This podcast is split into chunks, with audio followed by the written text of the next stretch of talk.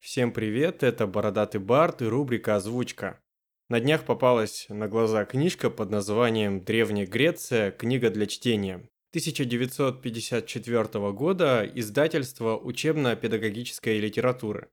Эта книжка представляет из себя сборник дополнительных материалов по истории для советских школьников, состоит из небольших рассказов по истории Древней Греции, написанных достаточно живым, интересным языком. Я ее пролистал и решил, а чего бы ее не озвучить, заодно сам почитаю, ну и вам будет, наверное, интересно их послушать. Поэтому давайте приступать. Морская держава Миноса. Когда-то в глубокой древности на острове Крите существовала могучая морская держава. Здесь, по преданиям, правил царь Минос, у которого был дворец-лабиринт с бесчисленным множеством ходов и комнат. Во дворце жил Минотавр, страшное чудовище с телом человека и головой быка. Для того, чтобы прокормить Минотавра, Минос наложил ужасную и позорную дань на греческий город Афины. Каждые 9 лет должны были афиняне доставлять Миносу на Крит 7 юношей и 7 девушек для того, чтобы их пожирал в лабиринте ужасный Минотавр. Уже три раза платили эту дань афиняне – Однако и в четвертый раз прислал грозный царь Крита своих послов за данью. С плачем и стонами снаряжали афиняне траурный корабль под черными парусами, на котором должны были отправить несчастных. Видя всеобщее горе, сын афинского царя Эгея Тесей решил поехать вместе с ними на Крит, убить Минотавра и навсегда освободить Афины от уплаты дани – с трудом уговорил Тесей своего отца отпустить его в опасное путешествие и обещал в случае благополучного исхода заменить черные паруса на корабле белыми, чтобы Эгей, завидев издали белые паруса, знал, что Тесей жив. Благополучно прибыл корабль на Крит. Дочь царя Ариадна сразу обратила внимание на Тесея. Высокий, стройный, он выделялся среди других афинян – Вскоре Ариадна полюбила Тесея, и чтобы не допустить его гибели, дала Тесею меч и клубок ниток. При входе в лабиринт Тесей привязал нить и, разматывая клубок, смело пошел по запутанным коридорам дворца. Долго длился бой Тесея с Минотавром. Разъяренное существо несколько раз бросалось на Тесея, но юноше удалось схватить Минотавра за рога и вонзить ему в грудь меч. Затем по нити Ариадны Тесей благополучно выбрался из лабиринта и вывел всех афинских юношей и девушек. Однако нужно было бежать с Крита, пока Минос не узнал о всем случившемся. Тесей прорубил днище у всех критских кораблей и вместе с Ариадной и своими соплеменниками отправился в обратный путь. Но, подплывая к Афинам, Тесей забыл сменить черные паруса, а Эгей – давно уже не спускал глаз с моря, с волнением ожидая возвращения сына. И когда он увидел черные паруса на приближающемся корабле, он решил, что Тесей погиб, и в отчаянии бросился в море с высокой скалы. С тех пор море, в котором утонул Эгей, зовется Эгейским. Эти предания и несколько кратких упоминаний о Крите у древнегреческих историков – вот, пожалуй, все, что до недавнего времени было известно о древнейшей истории Крита. Никто не мог сказать определенно, имеют ли предания что-либо общее с тем, что в действительности происходило когда-то на Крите, или же это просто красивая сказка. Но в конце 19 века на остров Крит пришли ученые-археологи.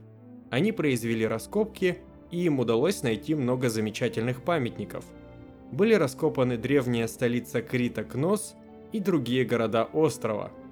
Учеными было установлено, что люди жили на Крите и в глубокой древности, когда они еще изготовляли орудия из камня. Прошло много тысяч лет, пока на Крите научились делать орудия из меди и бронзы. Это произошло около 3000 года до новой эры. Люди жили тогда целыми родами, в обширных домах круглой или овальной формы – и хоронили своих покойников в общих родовых могилах, насчитывающих иногда до тысячи погребений. Постепенно усилившиеся и разбогатевшие военные вожди стали строить первые дворцы. Наиболее крупными из них были дворцы в Кносе и Фесте. В то время на острове было несколько правителей, не объединенных под одной властью. Но вот, около 17-16 века до новой эры, правитель Кносса сумел подчинить своей власти не только население Крита, но и покорить многие из соседних племен.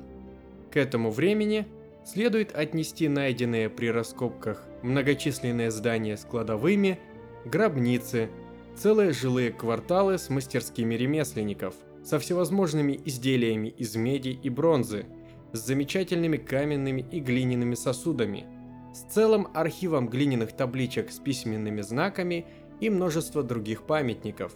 Это было время расцвета критской державы. В Кносе был раскопан огромный дворец. Он имел три этажа, подземелья, целую систему ходов и коридоров, множество зал и комнат, расположенных вокруг внутреннего двора.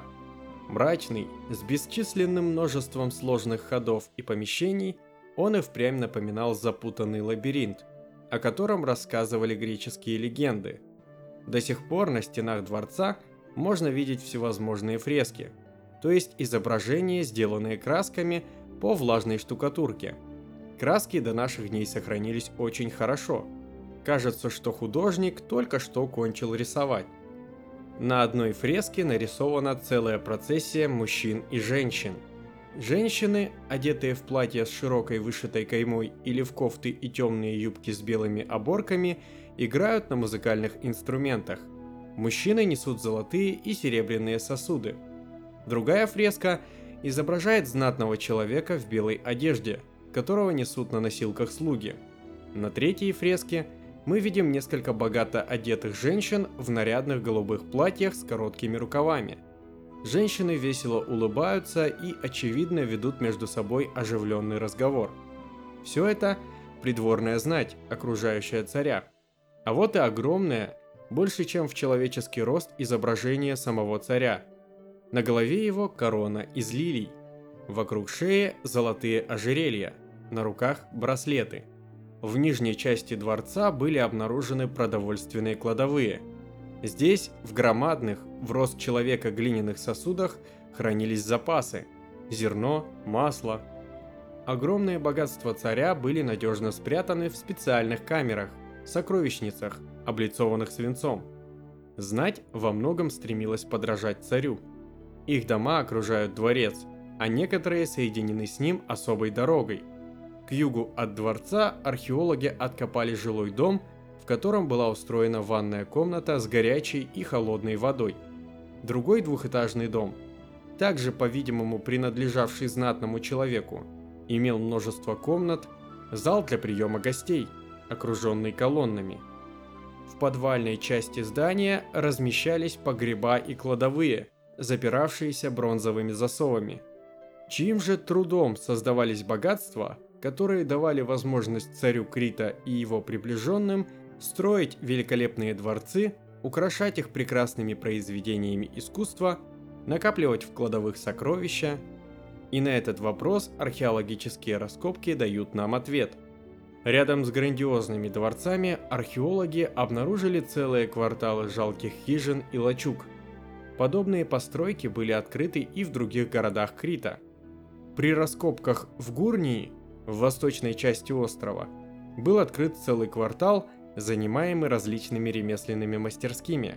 Город ремесленников называли его рабочие, раскапывавшие остатки своеобразного ремесленного поселка.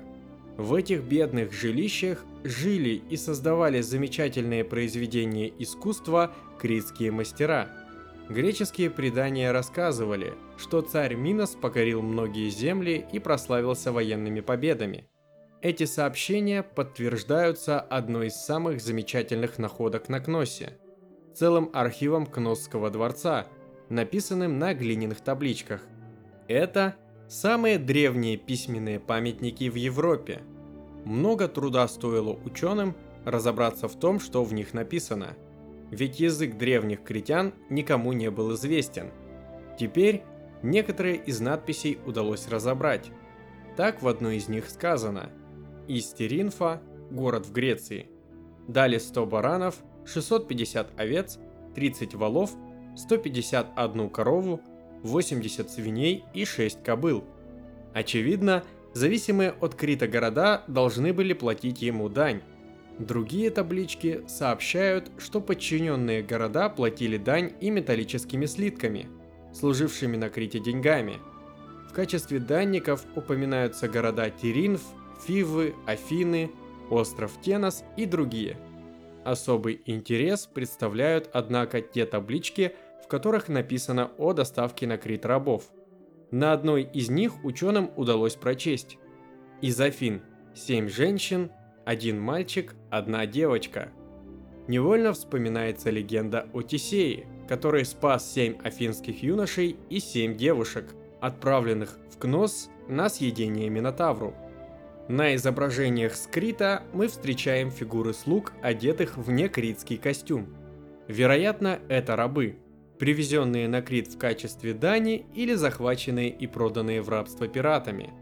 Труд рабов использовался главным образом на самых тяжелых работах. В каменоломнях, при строительстве зданий и дорог, во флоте, где рабы использовались в качестве гребцов и так далее – Таким образом, в эпоху расцвета критской культуры, в середине второго тысячелетия до новой эры, на Крите уже существовало рабовладение.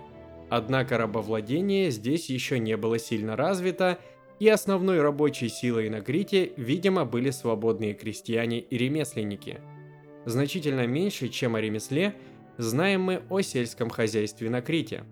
Однако многочисленные огромные сосуды из царских кладовых – которые были заполнены зерном, говорят о развитии на Крите земледелия.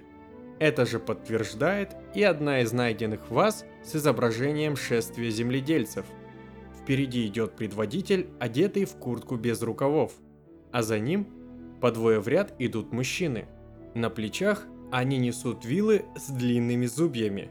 Такие вилы на Крите применяются до сих пор. И топорики – Могущество Крита было связано с господством его на Средиземном море. Предания о могучем флоте Миноса подтверждаются раскопками. Археологи нашли остатки гаваней и верфей. На кносских фресках часто изображаются корабли с поднятыми носами и низкими краями. Критяне были прекрасными знатоками моря.